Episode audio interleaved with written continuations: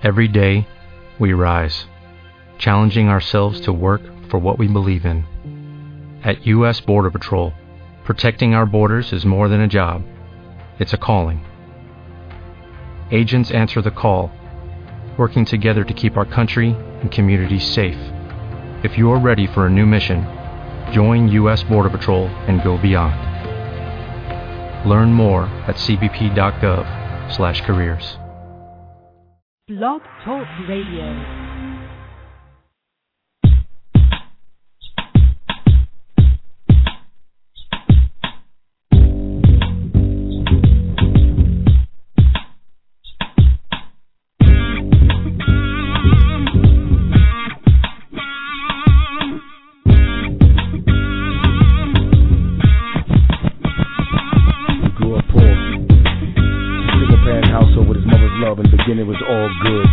Just like every other kid in the hood. The last time this boy cried when he woke up one morning, realized he was a fatherless child.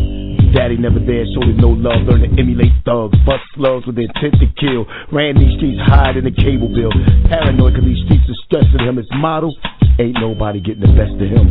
Round these parts, drug wars make the guns spark. Triggers ain't got no heart. Women are hoes, kids in the way. God, that's just the word in the Bible. They pray for death on their rivals. Out here, nobody cares. You can smell genocide in the air from the corners. Some kids gave birth to crackheads and chicken heads. They were misled by some fathers' old heads. They learned to cop reek, work off the reekers. They went to war with the dreads. Better off dead, it was this old lady said she spoke truth to power. His darkest hour, they closed his casket at 19. Rest in peace t-shirts laced his whole team. His mother crying, dressed in black, searched the church, front the back. Even on this day, a daddy he lacked. You're a self-exiled monarch from your castle and home, making you a king without a throne, making your son a prince without a crown. Look at him now. He lived and died a fatherless child. And this must be supported karma. Like Sonia Sanchez being my father's baby mama. So you see my dad, thank you for me for giving me this gift indirectly. Top five dead alive wordsmith in hip hop, R&B, or poetry. So you think you will outright me, forget it. And you can take that to heart like God said. it. Maybe when I'm going to give me credit, but right now. I'm that boy you want that boy. I'm like Langston Hughes on steroids. Alonzo and shop, a little girl, little boy. Better father than my daddy ever was. And if poetry was a drug, every day I'd be taking it to the head and blowing it back. And sleeping out my soul so you sit next to me might catch a contact. But I wish boys was a female. So I could dive in face first. Put my mouth where she gives birth. Grab by hair and slap on the backside and ask her, whose poetry is this? She say it's yours, daddy. And nine months later, she'll make me happy. Give me two miracles. I name one wordplay, the other lyrical. Just so I can walk up to people and say, Did you see my lyrical wordplay? Never had a daddy, but I always had poetry. So I gotta thank God for giving me this literary style. And maybe this makes us even. For me growing up, a fatherless child.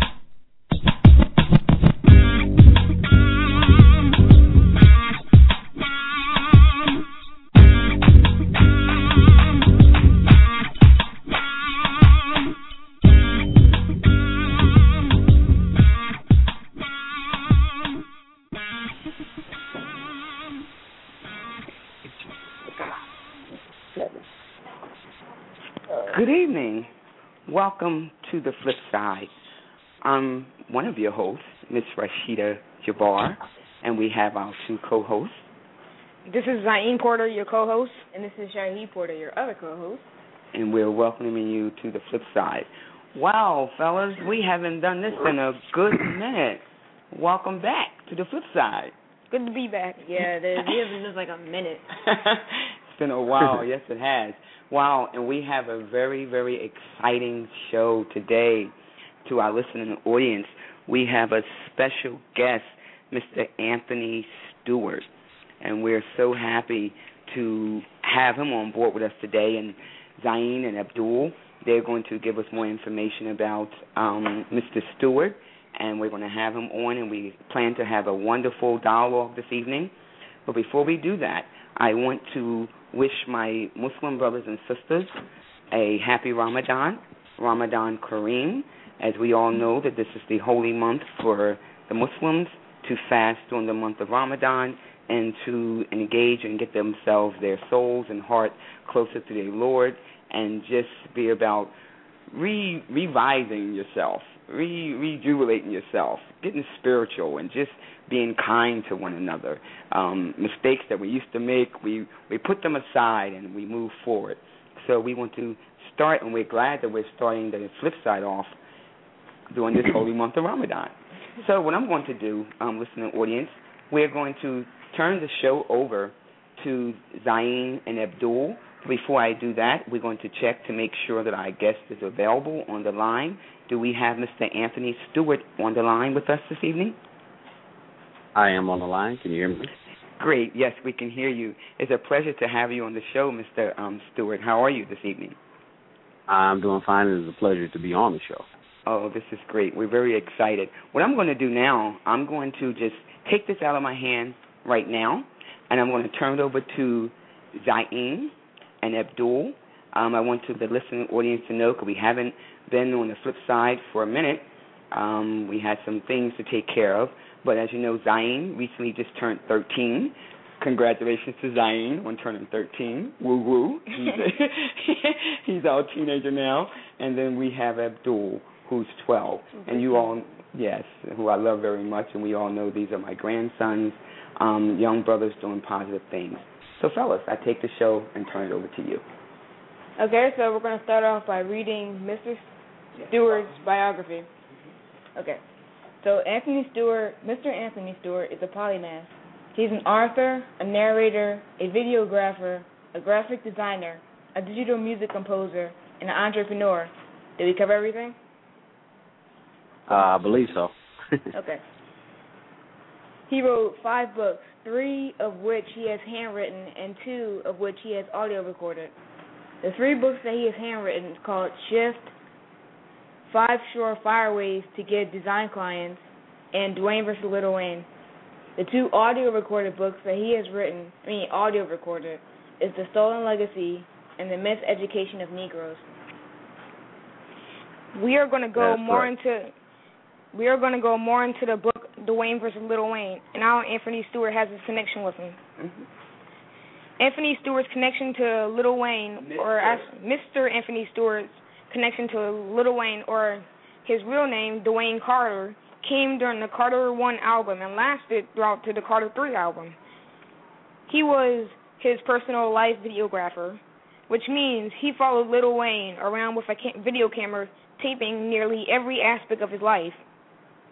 Not just interviews or on the set of music videos all the time, but things such as the Just Got Up in the Morning Wayne, the Pissed Off at the Entourage Wayne, the We About to Go to Jail Wayne, and the just and the I Just Feel Like Playing My Video Games Till 5 in the Morning Wayne.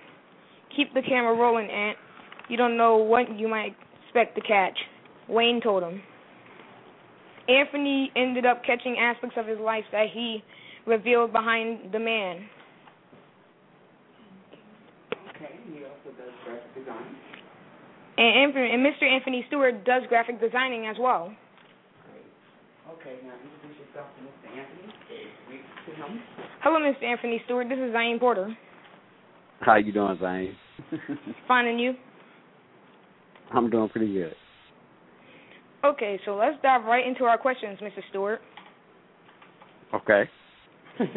In your biography, it is stated that you are a polymath. And to clarify for our listening audience, the word polymath in origin or comes from the Greek word polymathos, which means having much knowledge, having learned much, and Webster Dictionary defines polymath as a great person of which is great and varied learning. Can you please tell us what and where are some of the schools or non-educational structures or institutions you have acquired your knowledge on so many levels? Uh, experience, uh, life experiences. Uh, started when I was in uh, Japanese prison some years ago. I was in the military and being one of the young brothers out there, you know, kind of caught up in the world, doing my own thing, even in the military. You know, I did some crazy stuff and got locked up in a Japanese prison. And while I was there, uh, I was afforded the opportunity through other prisoners and whatnot to receive or get access to books that had information on black history, black culture, uh, what was just going on in the world in general, and I tried to soak up as much information as possible. Once I got out of prison, a lot of my time was spent in the streets. I had joined an organization called the Nation of Islam. I'm no longer part of the organization, but at for about seven years I was in in that organization, and in that organization I was out in the street quite a bit, uh, dealing with you know crack houses, dealing with people just that are strung out on drugs, dealing with gang members, dealing with just poverty-stricken areas, dealing with a lot of crazy stuff. So you you get to experience the problem firsthand. Also, I continued my studies, reading books dealing with melanin, books dealing with acupuncture, books dealing with um, nutrition. I, I kept repeating. They said the best education that you can, that you will ever get in life is the one that you give yourself. So I kept reading, kept studying, uh, kept experiencing, kept experimenting with my own life, going into different various zones of life. Uh, as I began to progress with graphic design, I would go to Borders Books and I would study books on the greatest graphic designers or the greatest artists, and I would try to craft my artwork to look like theirs. I would always look at the best people in whatever zone I was trying to go into, and I would try to mimic their work until my own creativity came out. So my life has been pretty much structured around actual, uh, as some people call it, street knowledge or uh, neighborhood or you know just just hard facts of life or or experiences that deal with people, you know, all around the world as I, as I came into contact with different people in different countries and different cities and whatnot, and I tried to extract what I could from them and put that into my day to day life. Wow. Wow, that's this is great. So education is the key? Education is the key. It just depends on what type of education. If the education does not benefit you, your people, your country, your continent, your world, then that education is no good to you. So the education has to first benefit you. If the education doesn't first work for you, then that education is no good. After it works for you, it has to work for your family. It has to work for your community. So no matter what education you get, no matter where you get it from, in school or wherever, if it does not personally work for you, if it does not work for your family and your community, then that, education is no education at all. You need an education that uplifts you first, then your family, then your community. Wow, thank you. I will hold this knowledge to my life lesson. Wow. That's some Okay. pretty powerful stuff. Go ahead. Next question. And well, here's my second question. You ready? Yes, I am. As an author, you did an audio recorded book entitled The Miseducation of Negroes. How has this affected or changed your life? And did it change your outlook or opinion of education geared towards the Negroes of 2013, or should say African Americans of 2013? Yeah, because if you get into the actual author who actually wrote the book, I just re-recorded what he wrote, and his name is Carter G. Woodson, and he is the founder of Black History Month. Back then, it was Negro History Week, but it has evolved into Black History Month. And what he was trying to do was to create a period of time in which black people would study history so that it would make them uh, effective uh, contributors to the growth and development of their people. So he was trying to give you a history that strengthens you. Now, when we talk about whether or not this education helps us today or the educational system, he was deep into the regular educational system. I mean, he if you just look up Carter G. Woodson, he was the second person, the second African American male to get a, a PhD from Harvard.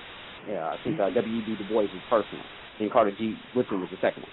Anyway, he was so well into the regular educational system that uh, that the United States had put him over the educational system of the Philippines. When they had conquered the Philippines, they put him over the educational system. And one of the things that he said is that everyone knows as a, as an educator that when you start to educate people, you always start with things that they can understand. So if you go to the Philippines and you want to teach them about history, about math, about science, about geography, you start with where they are and the things that they can connect with. Now, when it comes to African Americans, we start with where African Americans are, but we can't really connect with those things.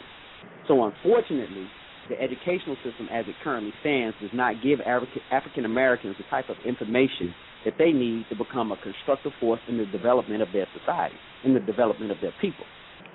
They get an educational system or educational uh, training that makes them great workers, that makes them great employees, but it doesn't make them uh, independent. It doesn't make them say, hey, we don't produce anything as a people. Let's start making soap.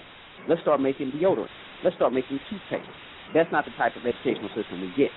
And in any educational environment, that is one of the key things that it it uh it, it, it grows within the people who are receiving that education. So Carter G. Woodson in the Miseducation of the Negro, he was trying to say, hey, in America, black people, African Americans, are not receiving an, an educational system that or education that will help them be strong people. We need to develop one that's based on African history, black history.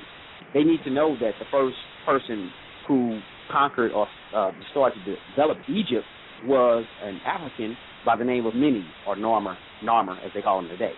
That he was the first pharaoh. That he was a black person. That the oldest book in the world, the teachings of uh, uh, Ptahhotep, is the old. I mean, it's written by a black man to his son. People need to know things like that. Those who created law, those who created poetry, those who created science, that all these these these skills that we have out here in the day to day workings of the world, government and whatnot, that they were created by black people. And he knew that once we knew that and accepted that, that we would become more confident, more bold in our approach towards life, more excited in our approach towards life. So as we stand today, that still has not been implemented. So we kind of are lethargic, uh, sleepy, or we're dragging in our approach. Yeah, let me just go get a job. Let me work over here. Let me work over there. I'm just trying to pay my bills. I'm just trying to, you know, as long as I can eat, as long as I can, you know, turn on the cable TV and watch, let that wash over me. I'm good to go. As opposed to, hey, I want to build a city. I'm gonna have this city in this area of land named after me, and in my city, there's going to be hospitals. There's going to, there's going to be an educational system that you know that uh, invigorates black life there's going to be uh, hospitals that not only treat the ill, but also give them nutrition and make them stronger. You know what I'm saying? Or to, to teach them uh, proper nutrition so that they can eat right, so that they don't have to end up in a hospital. You know, nobody thinks in terms like that. Oh, I'm not.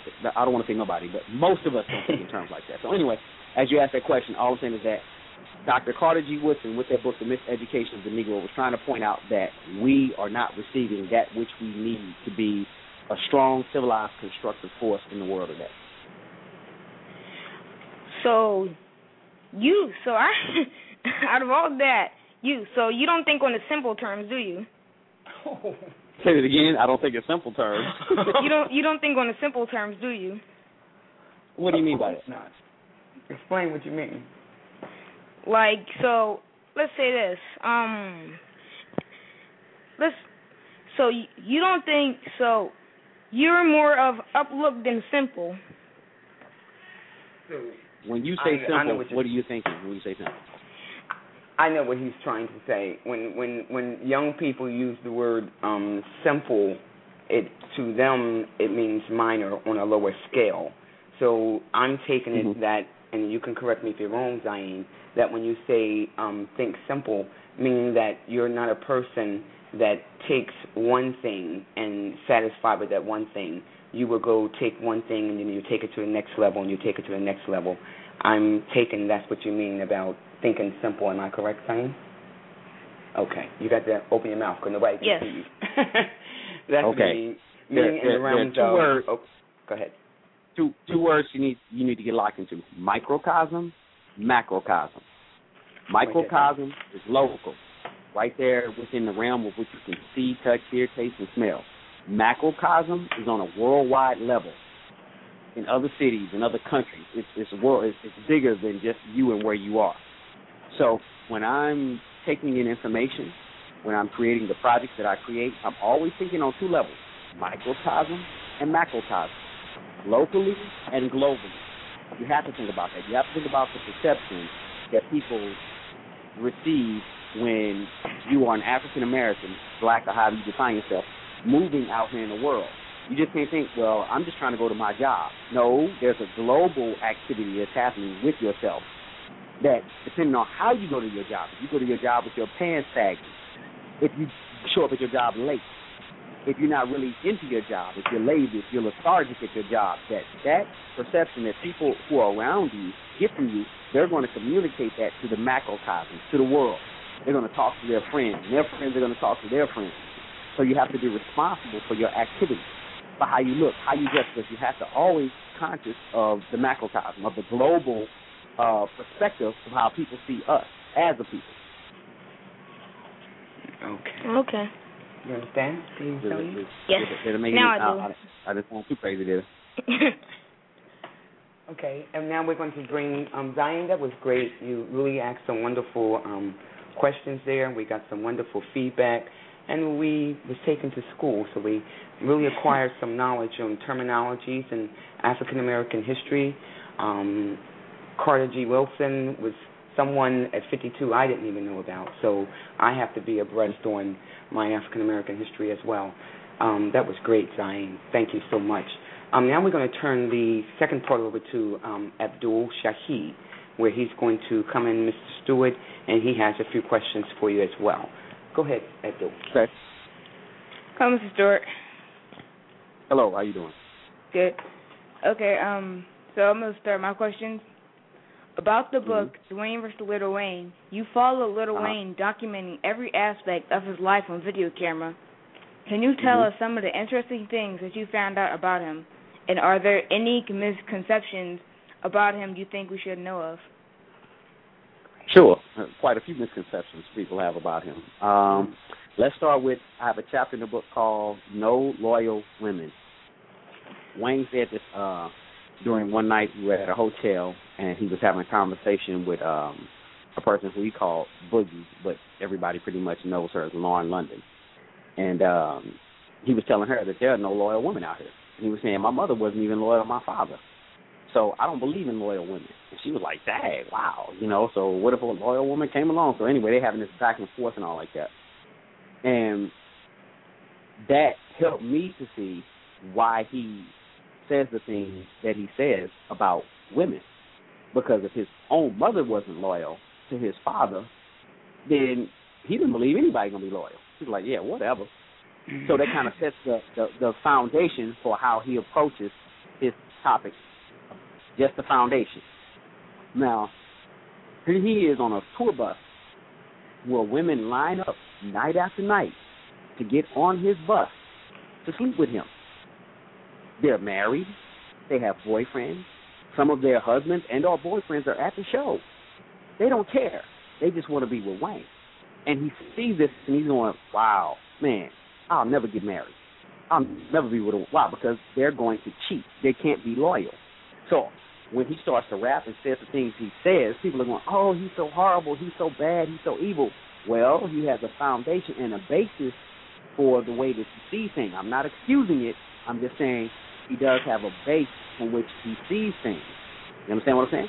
Now, even with that said, the women who he has children by, uh, Lauren London, very educated, very smart, and has money uh, Nivea, educated, smart, has money. Even one female that he was dating uh, was probably not as out there as much. Uh, Solange, Beyonce's little sister, educated, smart, you know, has money. In other words, he doesn't go out with seriously any woman that most people would think, oh, he just want a hood chick. He just want a round the way girl. He just want no. He he does not even he doesn't waste any time with them. Lil Wayne hates people who smoke cigarettes, and he cannot stand strippers. You, he is not going to be with those two types of people. I don't care what the media says. That's not who he's about to spend his time with. So he's not going to be around strippers. He's not going to be around people who smoke cigarettes. He's not going to be around ghetto type of females. Though his character, Lil Wayne, will rap about certain things because he knows that that's what people like to hear. That's not who he's about to be with. Never. No way. He's never going to be serious about somebody like that. No way. But most people would think, oh, he just want a hood chick. I had one sister tell me, she's like, dang, I thought he, I, I thought that's what he wanted. No, that's not what he wants. So, only through getting to know Dwayne Carter will you really understand what Lil Wayne is about and what he really likes and what he really is into. Yeah, that's a lot of the things that I've been hearing too, and you really just like covered that. Well, Warren. Those, those are things that we you all didn't know about because the misconception when we're talking about misconceptions of people, when we Mhm. especially when we talk about um, African American rappers and the, Mhm. these artists, we all have to understand because you guys know your dad, you know, was was a rapper. So a lot of times that they they even my son said, um, "Mom, I don't live this way, but these are things that I speak because this is what sells music. It's what people want to hear. This is what they want to hear. But a lot of them don't Mm. live their lives like that. Some of them do, but some don't. Now, who would think that Little Wayne, especially with the name Little Wayne, that Little Wayne would be a brother of character that would really scrutinize and have a preference to, as they say, a better class of of women? Because Well, in our let mind, me let me, let me Go say ahead. this now. Let me say this now. Lil Wayne, the character, would not. Dwayne Right. Carter, the man, does. That's why I said Right. Dwayne Dwayne versus Lil Wayne.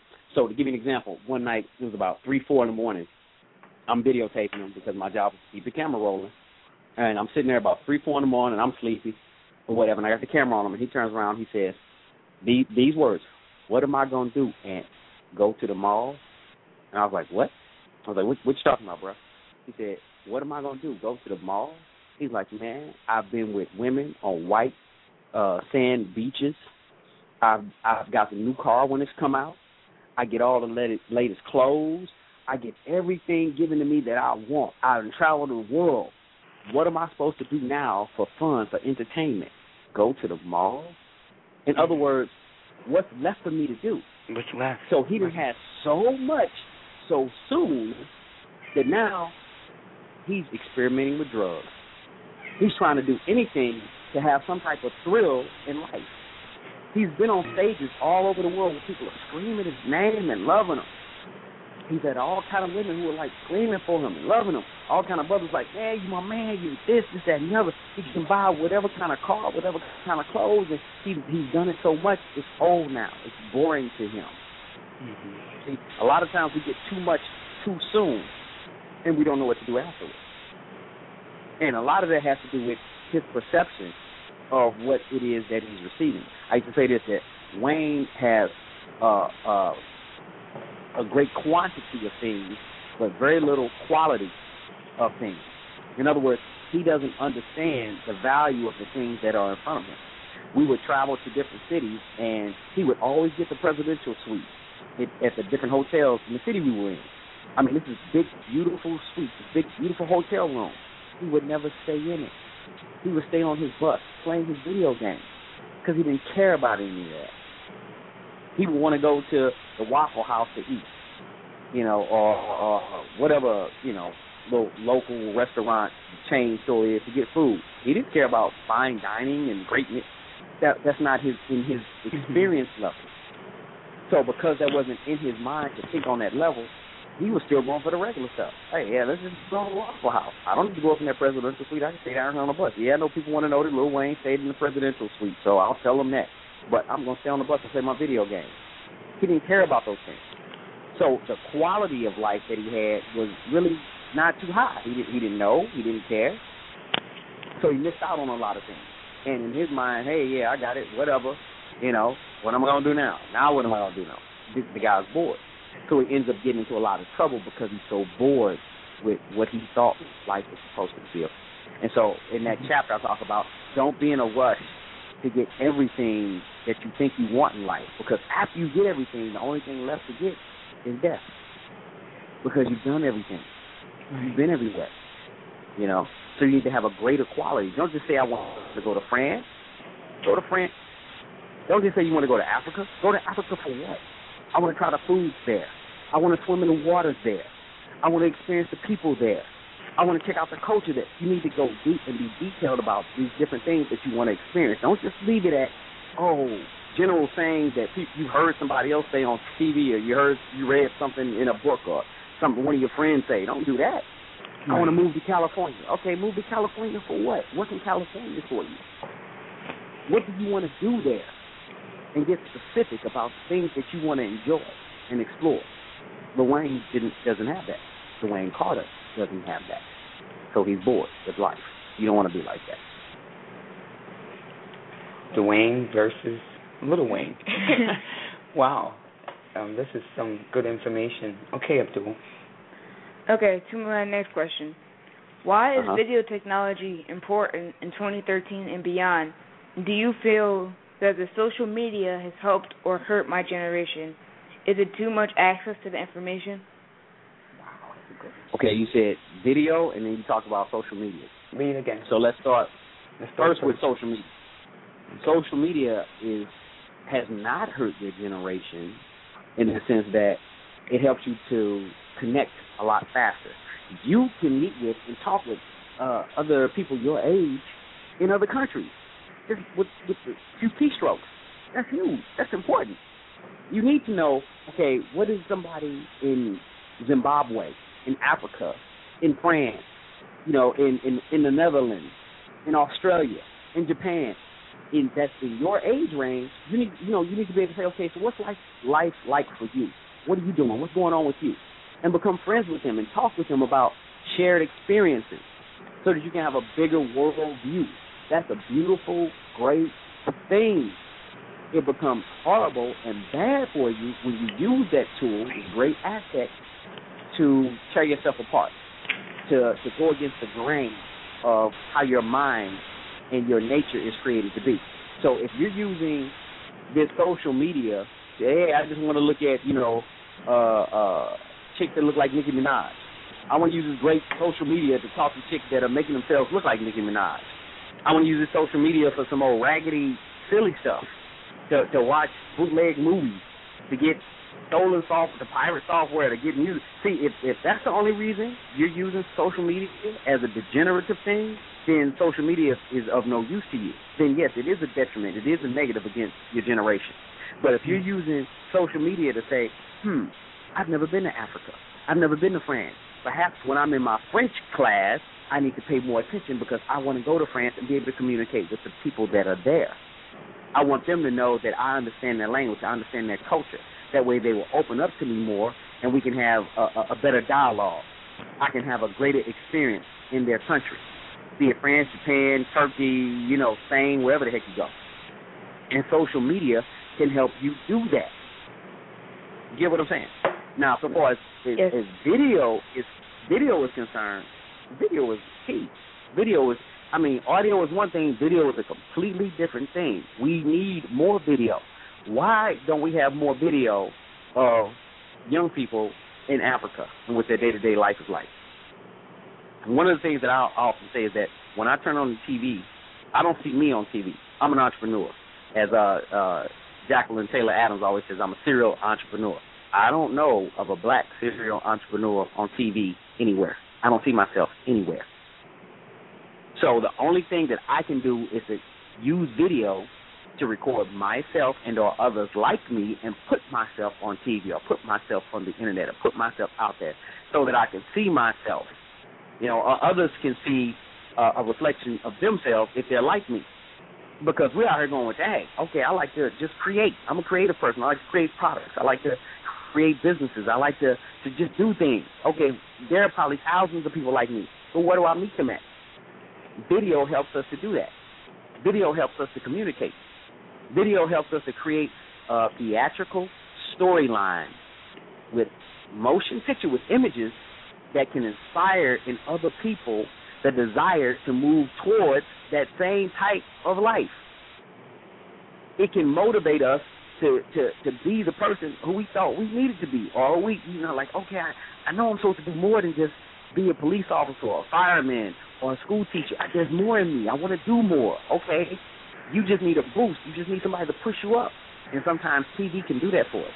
But we need to see images of ourselves reflected on these different mediums, social media, internet, or whatnot, TV, wherever it is, DVD, whatever it is, so that we can see those things and say, oh, okay, somebody else is out there doing it. It's okay for me to move in that direction.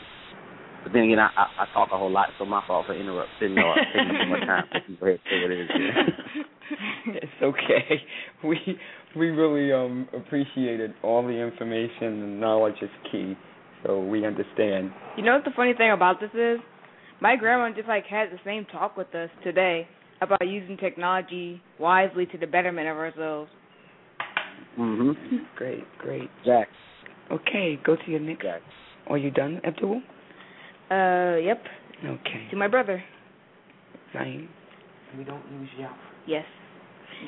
Well, Mr. Stewart, Now, Yeah. what we're going to cover now, um, Zain, or we're getting into a different um, part of the conversation.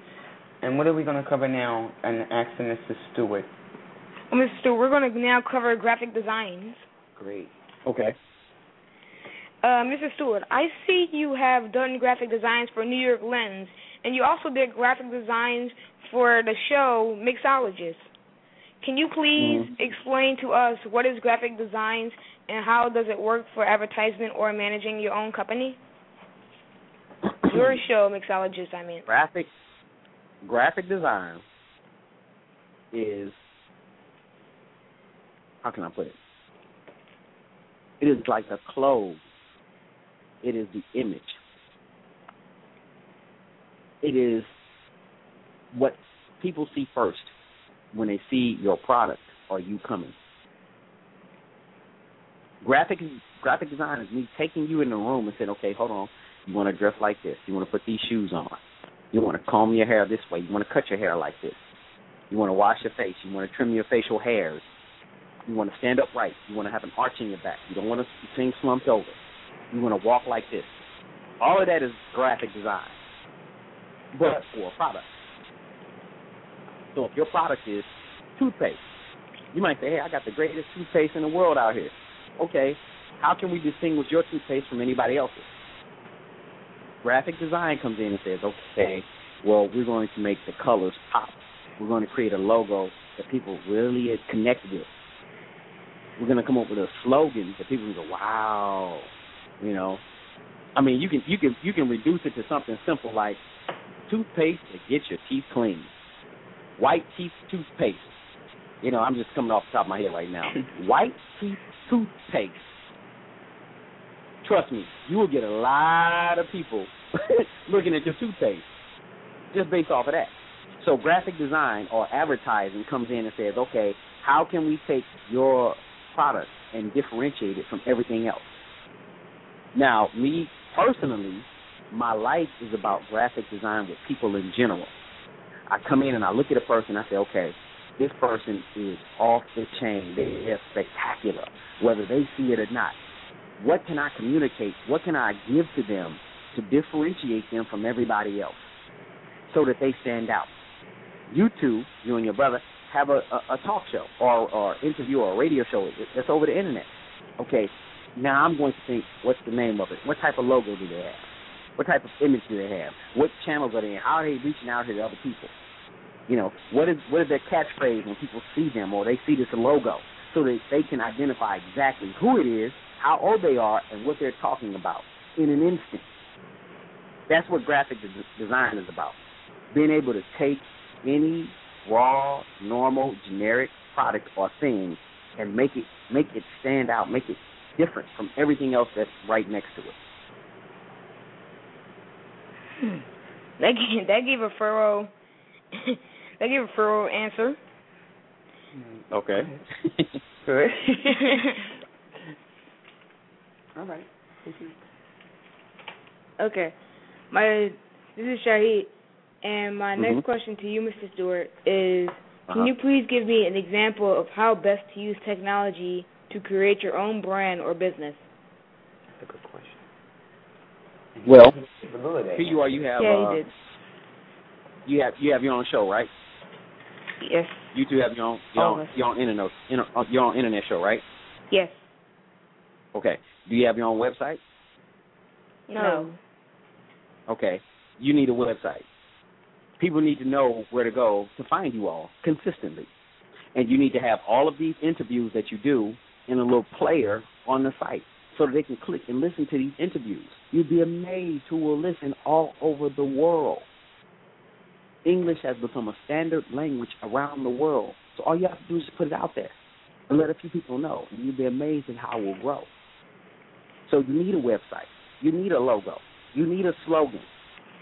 You need to use social media and technology to reach the world to say, hey, here my brother and I are. We're doing interviews to affect change in your life.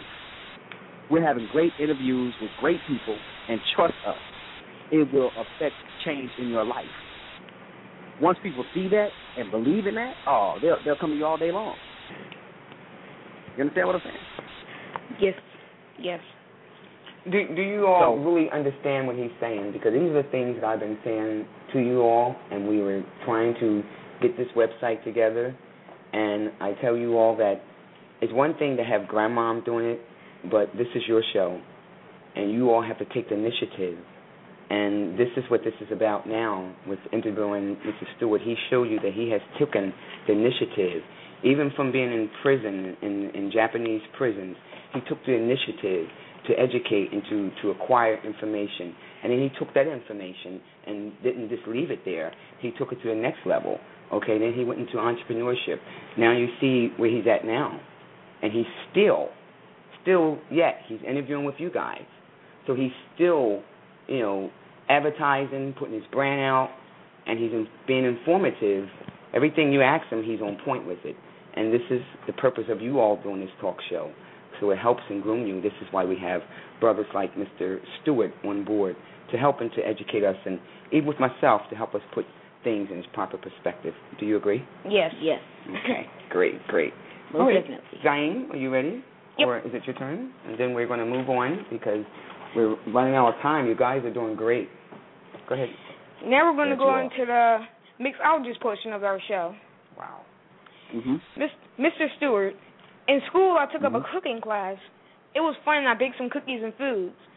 And I see that you are a mixologist. Could you explain to me what a mixologist is? Okay. A mixologist is someone who blends things together to make another thing. So, in other words, you have DJs, music mixologists, who will blend music together to create a different sound. You have drink mixologists, people who will blend different types of drinks together, and that's like kind of the most popular one, drink mixologists, and they will create a new drink. Me, I blend food and drink, but primarily food. So I will take different ingredients that may not normally be mixed together, and I will come up with a different type of taste that people are not normally used to having. So a mixologist is basically someone who takes two separate things, blends them together to create something that's new something that's special, something that hasn't been seen and or tasted before that people can experience and go, wow, wow, that is that's that's hot. I love that. That's pretty cool. That's yeah. Okay, how about ask them to give an example of something they Can you mixed? can you give an example of something that you blended to create another Sure. I mean, all, all you got to do is go to my website. Go to, uh, or if not even my website, go to uh, my Facebook page, which is facebook.com slash the mixologist STL. The mixologist STL. So facebook.com slash the mixologist STL. I have all kind of things that I've blended and mixed together and things like that. And I have people who are chefs even who are going, this guy is phenomenal. I'm not a chef. A chef is someone who's went to, who's gone to school, who who has learned different uh, proportions and amounts to serve the people. They've become very accurate on how they chop, cut, and they're very precise at how they mix different things together. Are they're very formulated and very calculated in the things that they do. That's not me. I'm just kind of like a freestyle.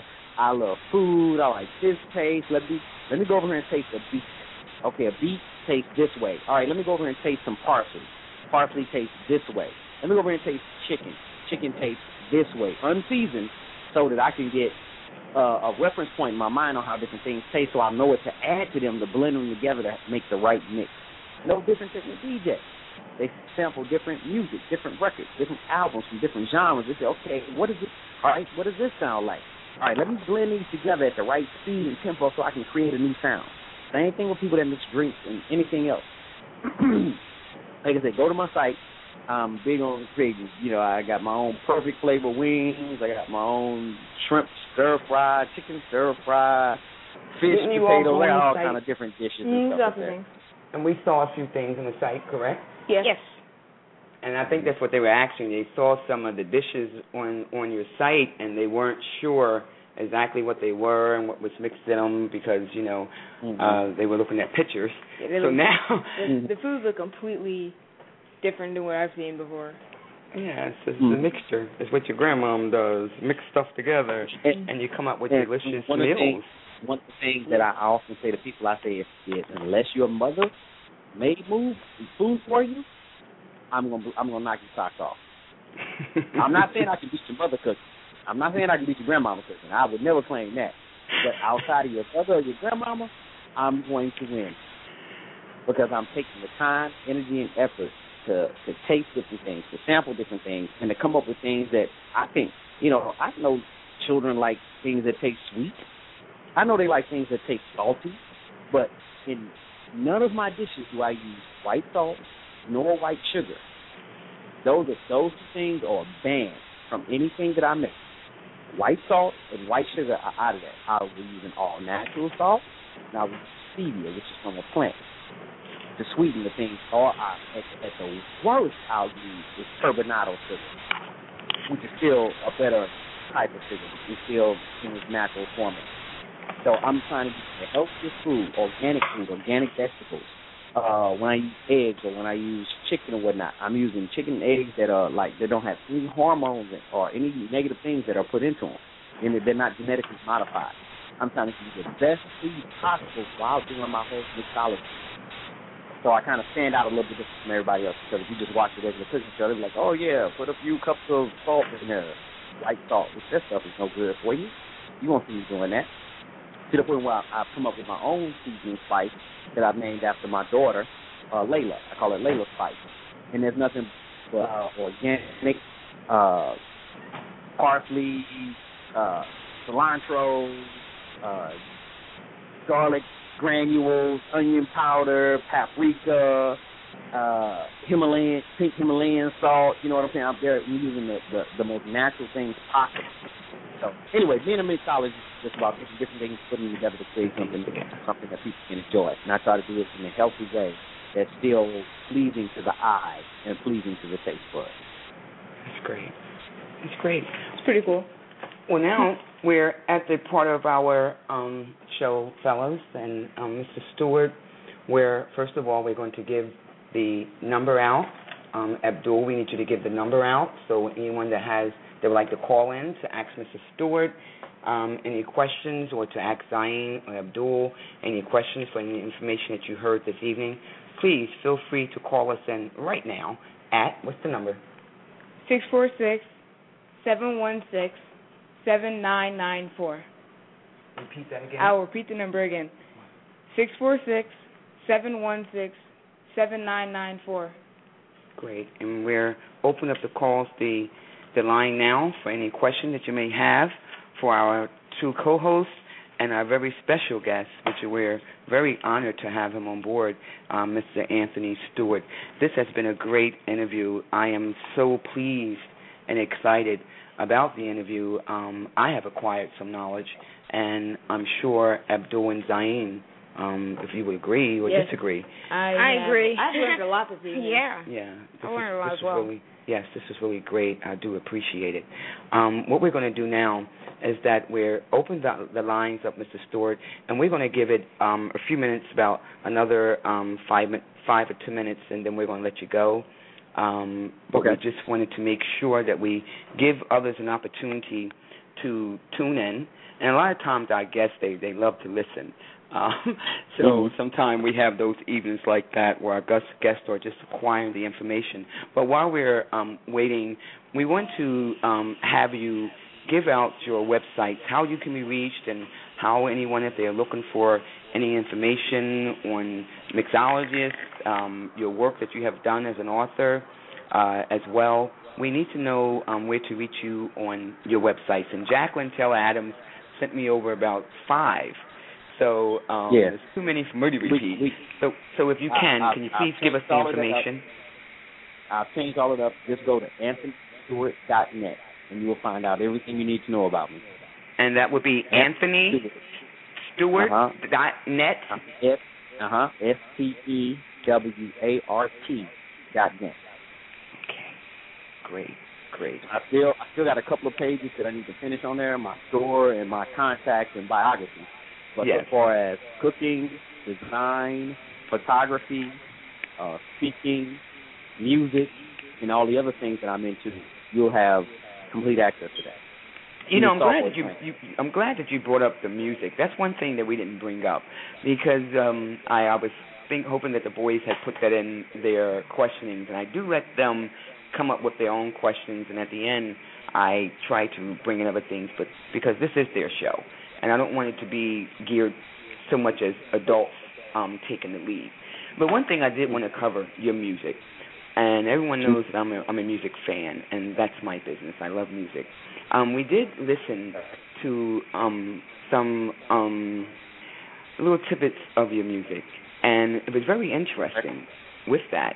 Um, how did you get into decided that music is something another part part of your entrepreneurial um, geniuses that you do already? What opted you to get into producing and, and making music? And it's beautiful music, I may well, say. I'll, well, thank you very much. I've always liked music. I've always Mhm. liked different types. I've liked classical music and I've liked jazz music. I like hip hop. I like a lot of different types of music. And so as I've I've wandered through the digital computer realm, I found different software applications that I've come across that allow you to produce your own music, where people already have pre-recorded hits, licks, riffs, you know, different different sounds, but they're just not composed into anything. You know, so you might have a a, a, a drum that goes doom doom doom doom doom doom doom doom doom doom doom, and that's it. Well, I would take that and take other licks and hits and riffs and put them together and compose them into an actual sound. And I was like, okay, I could come out and do hip hop, but there's so many other people doing hip hop. There's so many other people doing house. What's something that I really just like to do that I enjoy? Classical and jazz. So I, I decided I was going to come out with uh, some classical jazz uh, compositions, you know, that combine the two art forms together and that I really like. I started off with what I like, what I enjoy, the sound I like. And I said, well, okay, let me put this out there, and if other people like it, I'll keep going. Right. And so when I put the first track out there, other people like it. I said, well, hey, let me make another track. Let me make, make another track. And actually, I'm working on my actual first full CD because the CDs I have out there right now sound like an EPK, really. But I'm actually working on a full-fledged CD of all the different um, songs and tracks that I have in my so-called arsenal, you know, that I put together and I'm still putting. But I love jazz. I love classical. I love the sound. I mean, I mean, like, what am I? I'm a big fan of Art Tatum. I'm a Mm. uh, a big fan of Miles Davis. You know, I'm a big fan of Yo Yo Ma. I'm a big fan of Bob Farron. You know what I'm saying? So there- all these different things are within me, and I get to use these different tools, these digital tools, to express what I love through these tools, and that's where my CD has come from. Visual music. That's what I call it. Visual music. Yeah. Or classical. I- It was great too. We we really enjoyed it. We were sitting there listening. We really we really did really enjoyed it. It was different, and um, we are definitely a family that goes after different, Yeah. and not to try to stay in the the box and try to learn about everyone's culture and people's way of life. And um, it was very, like I say again, congratulations too because I I I enjoyed it, and um, Zion and Abdul enjoyed it as well. Very great. Thank you. Um, also, I want to. access at the site as well. Anthony Okay. I, great. I have a whole tab just for music. Go ahead. And I, I just want the listening audience to know that if you um, also, I know that when we spill out and we say websites, a lot of times people can't catch it. You don't have the pen to look it up.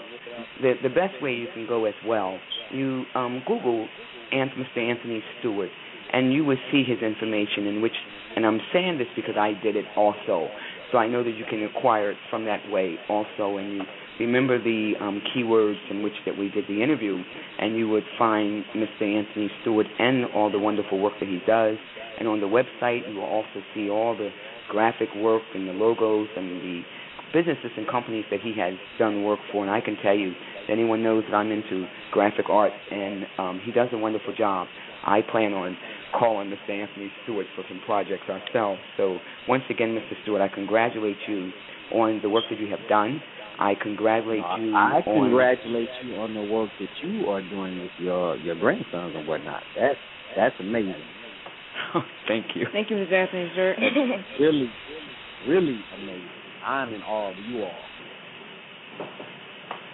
Well, we, as you see, we are we are a family that's we rather humble. We when we get compliments, we kind of freeze up because it's like it's really about It's about everyone else.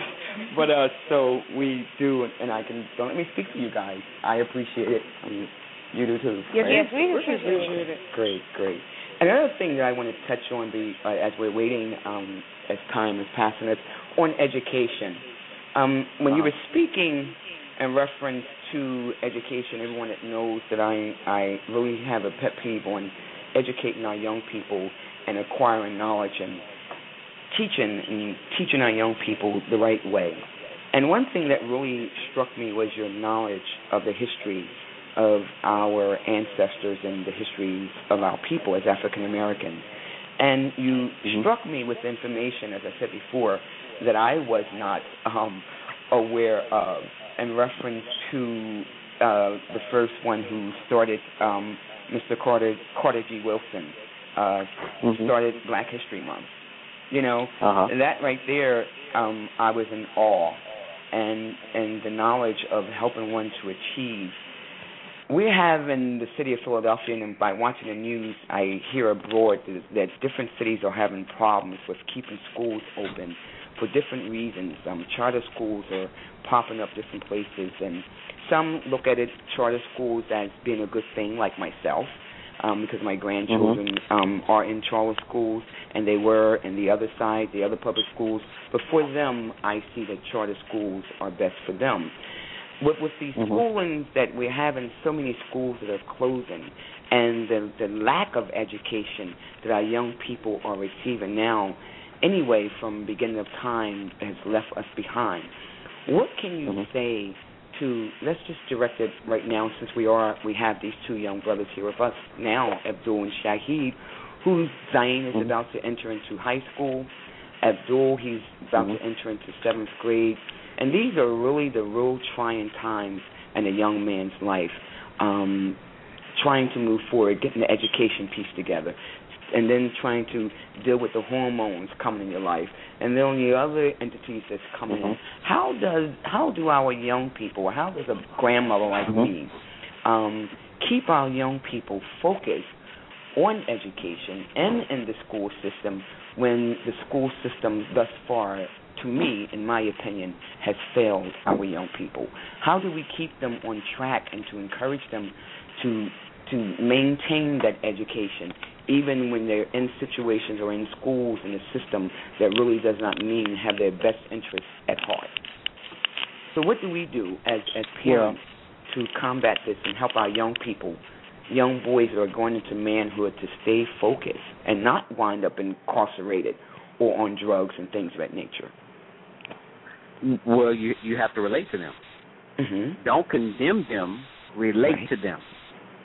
You know, you have to first understand what they say. First seek to understand, then be understood. So first find out exactly where are they coming from, what's going on in their head, what are the different trials, struggles, and and uh, frustrations, difficulties that they have to deal with in life. Once you get a deep or a real solid understanding of that, then you can better help them. You can assist them. You can give them the tools that they need. But if you don't see where they're coming from, if you just automatically assume well, I know what you've been through.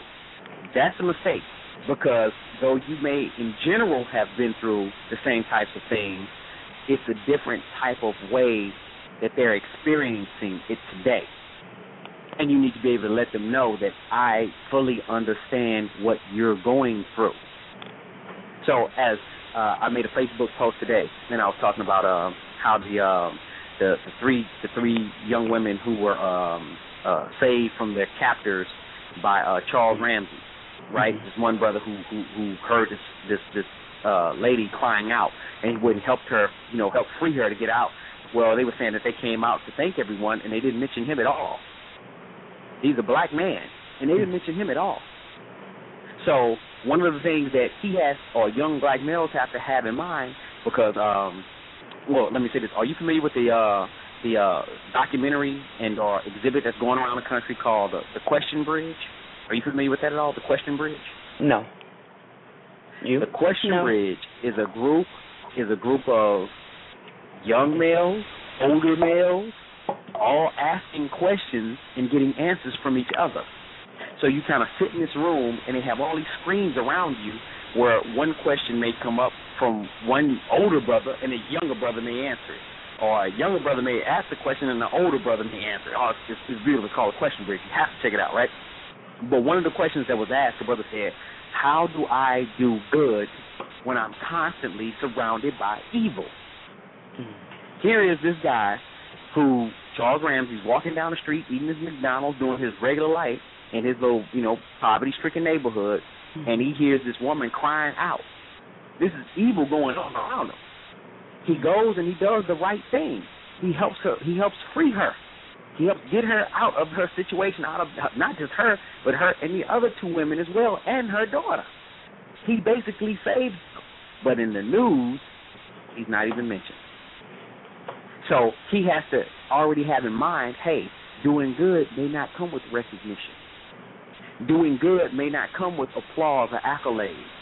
You have to get in the habit of doing good just for the sake of doing good because it rights the planet. It rights us spiritually. It rights us in, in, on a frequency that makes things more peaceful across the universe. So it's like you you have to talk to us in a language that we can understand because we don't like young brothers will be like, okay, why am I doing good when the money isn't doing bad? Hold on, the money is in, in, in acting a fool. The money is in rapping about crazy stuff. Why should I do good? Is their question. It's not profitable. And if you're telling them, son, you need to make money. Daughter, you need to be secured. You need to be in an environment that is financially secured. If that is the biggest thing we sell them or tell them, and they know that they can go out into the street and make money selling drugs, they know that they can go out into the street and make money selling raps or selling whatever it is they sell and talking about whatever they need to, then how can we now penalize them for what they're doing to make money when we said money is the key thing that they need to have? We can't do that. We're sending them a mixed message. So as an adult, as a parent, as a, a guardian, you have to go, okay, well, wait a minute. Let me not send them a crazy message. Let me send them a message that is accurate in life, accurate in spirituality, accurate in the reality of how things really are. Hey, yeah, you need money, but don't you sell your soul for it because you'll lose. You will tear our people apart. And you don't want to tear us as a people apart. You can't go out here and say that women are no good. You can't walk out here and call women bees. Are you serious? Everybody that's on the planet got here through a woman. So why would you tear them down? You can't tear women down. Kill that type of talk. That can't be part of your talk because you sound crazy to other people. See, when we put that in their mind and they say, well, hey, there's money you can be made. There's money that can be made if you go a different route. Well, how can I make money in a different route? Because Lil Wayne and them, they get money talking bad about women. They get money, you know, saying women ain't this, this, that, and the other. So how am I gonna make money talking good about women? Write a book. Have a show like you have right now. Two young brothers who have a show that's on the internet that you got me. Not to say I'm anything great, a superstar, but I'm on your show. If you can get me, you can get some of anybody on your show. And you can just talk about the positive aspects of women, the positive aspects of black men. And people will pay money just to be on your show because you have the people. If you show them how to go after the people in a right way first, they'll win. But you got to give them a method to do that. You have to give them the tools to do that. And if you don't have them, you have to seek them out yourself. And then say, hey, I may not have the tools, but this brother over here does. This sister over here does. You can't you can't let your ego get involved and say, well, I'm a parent, I know better. Okay, if you knew better, you should be able to do do better. But if you can't do better, if you can't give them what they need, then you have to step back and say, okay, hey, I may not know everything. Maybe you need to go check out brother such and such, sister such and such, elder such and such, or whoever, and get them what they need so that they can grow and clasp onto something that's strong and they can be positive and move forward. Wow. Wow. That's some pretty powerful stuff. Yeah. You have us so we just sitting here. You have us so engaged, and when you finish, we're like, okay. so I don't, I don't want to talk too much.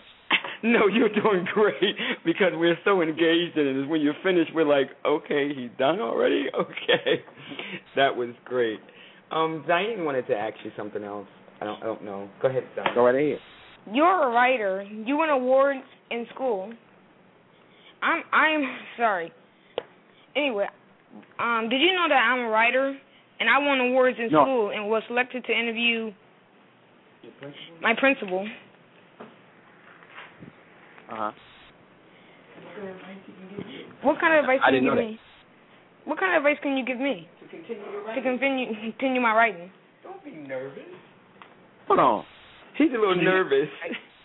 Hold on. I'm gonna give you. I'm gonna give you the advice that that's given to photographers or people who want to be photographers. Write it down. Take a lot of pictures. Take a lot of pictures. That's that's what you tell other photographers. Take a lot of pictures. What I tell other people that do graphic design, okay, keep designing. Why design logos? Design more logos. Just pick a pick a logo for any company out there and just recreate their logo. Keep working. Keep at it. You want to perfect your craft. Keep writing. Write articles on anything that comes to mind. They talking about Trayvon Martin. You write an article on Trayvon Martin. They're talking about things dealing with Charles Ramsey and the, and the, the women who were kidnapped. You write an article on that. They're talking about Obama and what he's going through. You write an article on that. You keep writing articles. You keep writing, and you want to keep them at 500 words or less, because most articles that make it into publication are 500 words or less. So you want to make sure that you have a program like Microsoft Word, so that you can keep count of how many words that you're saying and you want to stay under 500 words and just keep writing articles on every. Write an article on this interview that we just did. Write an article on your grandmother. Write an article on your brother. Write an article on school. Write an article on being bullied. Write an article on being popular. Write an article on uh, going to college. Write an article. You can keep writing articles for days, but keep writing because you get better at it. And make sure that your English is A1. You want to know exactly where every punctuation goes, every quotation mark, every question mark. You want to make sure that you, you that your format for English is as perfect as it can possibly be. If you do that and keep writing, you will be a winner. You will be a success.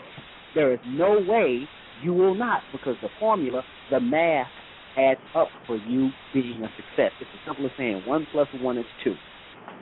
You are guaranteed success. Keep writing, you make sure that your English, your diction, your punctuation is as perfect as you can make it, you will win. And keep writing about the hottest topics. Don't write about stuff that don't nobody care about. No, no, no. Write about what's hot and put it in your own words. You will win. I guarantee you will be successful. Mr. Stewart, I, I have to say this is that we were. This is so ironic to me because we were in a long, engaged conversation um, today, and even before this, because there were some things going on, boys being boys. So I had to get them back in check and get them back on the right track. And these, everything that you're saying this evening, you really have hit on things that I have touched on and that we have been discussing um, even today before we um, started the talk show. So once again, and and I hate to keep thanking people, but once again, I have to say it. I have to thank you for this because you have it's basically validated what old grandmom has been saying and, and, and trying to instill within them. So once again, I, I thank you because this was something that was truly needed. This whole interview has went for me in a whole complete different direction, and it is only I can only see it as being a decree and the mercy of God. Um, there is no way that you knew that we were going to. We have been discussing this in our home, and there were some issues that we and you have brought everything that I have said back to home. So I, I'm Mhm. just praying that it sticks and and they they they looking like and their their eyes like, my mom, we got it. So I'm just praying that um what you have done this evening, um Uh huh. you you really Well, don't have a clue. You you really have. you You have have my really phone? helped. Yes, sir. Do They have my called you today too. We called you. Yes, we have your number. Okay, the, the three one four six five six six one two eight. Make sure you got it. And uh, my email address, the im at anthonystewart.net. And if you have an issue, just give me a call. Email me. Let me know. We can Yes. work it out. Show me what. Uh, Thank the, you. The other thing I was going to say is, let's say, let's say, not one person listened to this interview tonight. The fact that Blog Talk records it, you can place it anywhere at any time. Anywhere at any time. Scratch how many people listen to it tonight. Who cares? Whatever. They may listen to it and they not. Whatever. Mm-hmm. All you have to do is keep track of what you have recorded, your interview. I have a friend who told me once, he said, Man, I'm getting ready to go ahead and create a book called Conversations with Black Millionaire Entrepreneurs. I said, Yeah, like, so who you gonna call up? And he started naming Cathy Hughes, Les Brown, Bob Johnson, uh, all these different people, right? Russell Simmons, all these people that, that are that are millionaires. I was like, why would they talk to you? He's like, I don't know, but I'm gonna call them anyway and ask them for an interview, and I'm gonna do and tell them that I'm trying to make a book called Conversations with Black Millionaire Entrepreneurs. He did it, and he has a book. Mm. He has an audio recording, and he has a little written book called Conversations with Black Millionaire Entrepreneurs. And all the people he called, he has interviews with. He kept them. he wasn't worried about who was listening at the time of the interview. He wasn't concerned about, oh, let me tell everybody I, I got an interview with Russell Simmons. Hey, everybody, I got an interview. Uh-uh. He was trying to stay focused on his end project, his book. And he makes money to this day off of conversations with black millionaire entrepreneurs. His name is Bedford, Brother Bedford. Wow. Look it up. You can call up whoever you want, whatever zone you're trying to go. You say you want to be a writer. Who are the top ten writers in the world? Who are the top ten writers in the genre, the category you want to be in? Who are the top ten writers in the world? Call them up. Email them. My name is yada yada yada. I want to do an interview with you on yada yada yada.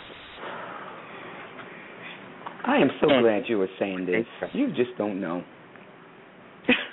you really don't because you just don't know. I have everyone knows that my my my my network is huge, and every one of these guys call on the behalf when they say that grandmom. I told them you call anybody, they're calling. I told them call Obama, send Obama, send Michelle a letter. These are the same things that you're telling these guys. I have told them, and I told them, Cathy Hughes, you you had interviews with Deanna, you had interviews with the Tuskegee Airmen. I mean, you have done. They have done some historical interviews. Okay, you have this information. They have computers each one of these young men have their own computer in their room. And I tell them, these are things, we give you these things so you can work it. I'm going to lead you, but I can't do the work for you. So this is why you're, you're really taking me out because you're really saying these things. And this is what I've been saying to them all along, and I've been attempting to help. And I tell them that, you know, in my world, I'm not the computer whiz. so mm-hmm. their guy, their job is to help me, and I'm to help them but I can't do it myself. So I'm so glad that you told them that a lot of hard work, um, education, research, mm-hmm. utilizing what you have, because a lot of young people don't have computers. So you be thankful mm-hmm. and utilize what you have to make the best mm-hmm. of what you have, and you will be mm-hmm. successful. You have to go mm-hmm. for it because no one is going to give it to you. You have to seek the knowledge, seek the information, seek it and you keep seeking, you mm-hmm. will find, and then when you seek it and you find it, then apply it. And mm-hmm. this is the same thing that you have told them this evening. So, wow, I might as well hang up because I'm done. it's great. This is fantastic. And we're going um, to wrap this show up. Jacqueline, go ahead. Yes. Hi. I just wanted to share, I'm, just for the listening audience, I'm Jacqueline Taylor Adams, and I'm the producer of the show. And um wanted to share with you, Anthony. X Blue Rain was on for a while, but she had mm-hmm. to go. So she did want to um share, and that's one of his um the STL he states in his um Facebook URL. That's for St. Louis. So that right. is um I'm not sure if I connected. I'm not sure who I met first, Anthony or Ex Blue Rain. I'm not sure which one came first, but she's a great um a great woman who's achieved a lot, but I know her as a spoken word artist. And and I do want to say on behalf of my young men, Zain called me. He reminded me I, I offered him Anthony. He called me back and said yes. He followed through, and then I told them that they would we would work together and build that web web page. So hopefully um, they're motivated to continue on. Are you motivated, guys? yeah, I am motivated. and we just love Miss Jackie. Don't we love Miss Jackie? yes. Yep. He's awesome. it's fantastic. wow, Jackie. they love you. And I love you too. And thank you so much. And we're definitely going to, even Grandma, we're going to take this information that we received this evening from Mr. Stewart, which was great information, and we're going to take it. And guys, you can agree with me. I want to speak for you. Yes, a lot of this Yeah. stuff I like I'm did not going- know until like now. You're going to apply it to Yes. your life now from this Yes. point forward, Yes. so my mom don't have to be on you forever. That is great. I am so proud of you guys. I really am. You are my my joy, my light, the light, the love of my life. Both of you, I love you so much, and I think that you're both are just awesome young men, and I see a great future ahead of you. And to our listening audience who wasn't wasn't able to get through, we apologize for that. We got to get Jackie to key us in a little earlier, because Jackie, when we get into these conversations, girl, you know sometimes we can't stop. So you got to let us know there's a call on, because we would keep on going. And especially with guests like Mr. Stewart, how can you not continue to engage in the conversation Yes. and also to invite him back again? To you guys, do you agree with me? Yeah. We must have Mr. Stewart back on again. We, it's a must. It's a necessity. And where next time we have him on, we can show him that we have taken it, all this wisdom and knowledge that he has given us, we have taken it. I say we because I'm included. We are taking this and we are taking it and we're taking it by the helm and we're going to run with it. Are we? Am I correct, guys? Yes. Yes. You Thank did not you. miss a point. Miss Oh, whatever And I you want need from you me, to, um, whatever you need from me, just let me know. Yes. Go ahead, Well, Jackie. I just want the young men to understand the significance. Like Anthony is real humble, but if you're in the Black history, Black literature, and Carter G. Woodson, that's one of our um, Miseducation of the Negro is a Black classic. So there are like classic history books in Black history, African history. There are classic book, classic historians. No one for a black person to take advantage and capitalize off of doing a audio books. Now, audiobooks been around forever and basically has been a revenue generator for the white society. Anthony was the first person who went and took the time to record a black classic. And then he did Stolen Legacy, which are two classic in black history and um, black literature and just the significance of that. And he has shared, um, he trains and all about how you can do that. Just that avenue alone is a real revenue avenue and one that just hasn't been afforded to us. So he he's broken a lot of ground and he's done a lot of things, you know, that other people have not done. But it's um you know, you know, that's very significant and for um for you guys to know. Um Real, real, not real just quick, that are he you did an audio familiar- book. Are you familiar with Brother Bedford? Because Bedford, you you definitely want to do an interview with Bedford. Mm-hmm. Definitely, the brother that wrote the conversation with Black News Now. News Now Afternoon. Okay. Y'all wrote that down? I'm gonna do it now. Now, F E E D F O R D. I will talk to him and definitely want to do an interview with him to get that on tape. Yes, that would be great. That's great. Well, Jackie, um, and, and thanks to Jacqueline Taylor Adams, uh, to our listening audience. Um, it was not for her, um, we would not be speaking to Mr. Stewart today. We would not be getting this knowledge for Jackie. And once again, I thank you on behalf of um, my grandsons and myself.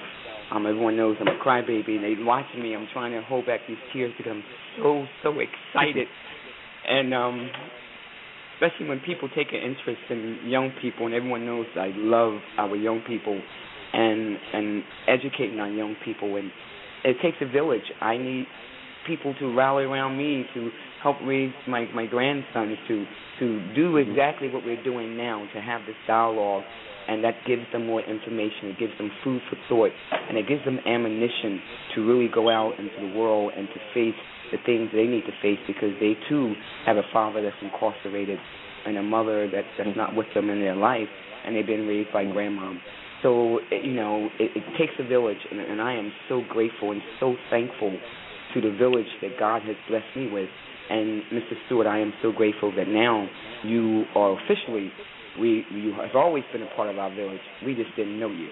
So now we're glad that we have met the addition to our village, and I'm so thankful to you for that. Jacqueline, once again, I thank you as well. We're going to let the boys chime out, and um, because we have only two minutes left for the talk show. Am I correct, Jacqueline? No, we have ten minutes. Ten minutes left for the talk mm-hmm. show, and we're going to end this out with the the boys now um, saying their their goodbyes, and then we're going to let Mr. Um, Anthony Stewart. We're going to give him the last words, and then we're going to close out. And that would be the last words of anything, Mr. Stewart, that you would like for our young people to know, because the show is geared towards our youth. And any information that you would like to our listening audience to know to share with us, we are more than welcome to do so. First of all, we're going to let Diane close out and to thank our guests, thank Ms. Jacqueline and Mr. Stewart. thank you, Mr. Stewart, for being on our talk show tonight. You're welcome. And thank you, Ms. Jackie, for letting us do the talk show tonight. You are welcome. Uh, good night. Good night, Mr. Stewart, and it was an honor to have you on our talk show tonight. It was an honor to be here. Great. And good night, Miss Jacqueline Taylor, Miss Jackie. I'm nervous. I got a little stutters. good night, Miss Jackie. thank you, thank you for hooking us with such a wonderful guest. Wonderful. Okay, guys. Well, thank you. And we're going to close out Mr. Stewart. And once again, this is the flip side, and our wonderful guest was Mr. Anthony Stewart, the mixologist, the the entrepreneur, the man that truly has a vision and has shown you that you can fulfill and live your vision through just takes a little work, concentration, educating yourself, and I definitely thank you for the history lesson because these are individuals that I am definitely going to look up this evening, and we're going to make sure that the boys look them up as well. So, Mr. Stewart, the floor is yours, sir. On the flip side, hmm. I would just like to say that everybody should take the time and try to discover who they are people always say, "Hey, I, you know, I don't know who I am. I don't know what I like. I don't know what I want to do." it takes experimentation. You have to go out and explore. You have to engage different aspects of life. If you're not into music, try music. If you're not into writing, try writing. If you never thought about doing certain things, do it anyway. Just try it because you may find out that you have a knack for it, a skill for it, a passion for it, a love for it. That's why I recommend people go to my site, AnthonyStewart.net. Not because oh everybody look at me and see how great I am. No, forget that. That's that's ridiculous. Let's not do silly stuff. Look at it in the. I want you to go to that site and say, well, dang, this guy is trying some of everything. Why not? You should be able to try some of everything, and I hope the younger people try it at their age. You shouldn't get to my age and be doing all the stuff that I'm doing right now. It may seem fun and, and, and exciting and all like that, but you should be doing it at the age that that our, our hosts are at right now. You know, when you're just starting high school, when you, you you about to end up, you know, end out middle school, that's when you should be exploring and trying different things in life and seeing where you really, really, really are. So by the time that you get my age, you know, forty, forty-five, or if you're in the 50 or whatever, that you are locked into a certain zone and you know exactly who and what you are and the direction you need to go in. But the only way you're going to get there is to explore. Be a scientist, explore, try whatever it is you want to try. I don't care how crazy it is. I had one guy said, "Hey man, I want to be an NBA basketball player." I was like, "Okay, you're a little bit older." He's like, "Yeah, but I want to be one any anyway." I said, "All right. Uh, have you been to any of the tryout camps?" He was like, "Nah." I said, "Well, first thing we're to do is find out where the next tryout camp is. The walk-on try tryout camps, where you can just walk in and just try out." We found out he went to a couple of them. Now he didn't get in, but he was like, man, dude, thank you. I didn't even know that I could even do that. And he went on to do other things because he now had the explorative um desire. He had that kindled in him that he was like, Hey, I want to go out and try this. I want to try that now. I want to try I, I didn't know I could just go out and try these different things. So you need to be in the mind where you're going out and you're trying to explore, you're trying to reach out and say, Okay, what else can I do? And what else can I do? And what else can I do? You know, Jacqueline Taylor Adams, come on, she could just ball up and just be, oh, okay, I'm a person that just deals with helping people with promotions and stuff like that. She goes far beyond that. She mentally has to be able to go into the zones that other people are at to be able to fully appreciate where they're at, to bring them into one zone. So she, in a sense, is is experimenting with herself to say, okay, well, dang, okay, what are you doing? All right, well, let me give you space for that, or let me make space in my own mind for that We have to be like that. Okay, Dad, what are you doing over there? You trying to do what? Put a golf ball on the moon? I don't understand that, but I will give you a little space for that because that might be something really hot that other people want to do. Let me create a platform for other people to walk in and say, hey, there's some things I want to do, and I feel a little embarrassed or ashamed to say it. Can I say them here? And you have a platform that, that you say, yeah, don't don't worry about it because that's all we're doing here, and it's, it's just trying different things, and we're trying to reach out there, and we're trying to stretch out there, and we're trying to reach for the moon, reach for the stars, we're trying to grow. That's where you want to be. Don't be afraid to grow. Don't be afraid to try different things. Don't be overly humble. I have to be humble. I have to be humble. You don't know anything about being humble for real. You don't know anything about being arrogant. You don't know anything about the id, the ego, the super ego, and all that other type of stuff. Be confident in yourself. Reach out there, try, go for it, swing for it the best you can. For some reason, we think that when God created great people, He was batting a thousand. But when He created us, He didn't know what He was doing. Don't buy into that. When he created you, he was batting a thousand. She was batting a thousand. It was batting a thousand. God knew exactly what he she it was doing when it created you. You are unique. There will never be another you in the future. There was never one like you before in the past. He knew exactly what it was doing. Believe in that and move forward on that. that was great. That was great. And once again, we thank you, everyone, for listening to The Flip Side. Join us again next month on The Flip Side with Zain and Abdul Shaheed on the 13th of August. And once again, I'll say good night to you and Ramadan Kareem. Ramadan, Ramadan Kareem, everybody. Ramadan Mubarak. Good. Wonderful. Good night, all. On the flip side, we love good you. Night. Good night. Good night.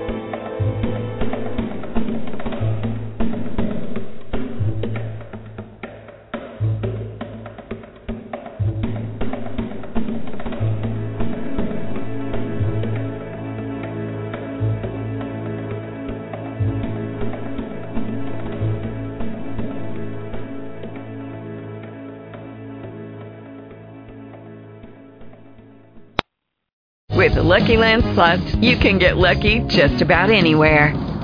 This is your captain speaking. Uh, we've got clear runway and the weather's fine, but we're just going to circle up here a while and uh, get lucky. No, no, nothing like that. It's just these cash prizes add up quick. So I suggest you sit back, keep your tray table upright, and start getting lucky. Play for free at LuckyLandSlots.com. Are you feeling lucky? No purchase necessary. Void where prohibited by law. 18 plus terms and conditions apply. See website for details. With Lucky Land Slots, you can get lucky just about anywhere. Dearly beloved, we are gathered here today to. Has anyone seen the bride and groom? Sorry, sorry, we're here. We were getting lucky in the limo and we lost track of time. No, Lucky Land Casino, with cash prizes that add up quicker than a guest registry. In that case, I pronounce you lucky. Play for free at LuckyLandSlots.com. Daily bonuses are waiting. No purchase necessary. Void where prohibited by law. 18 plus. Terms and conditions apply. See website for details.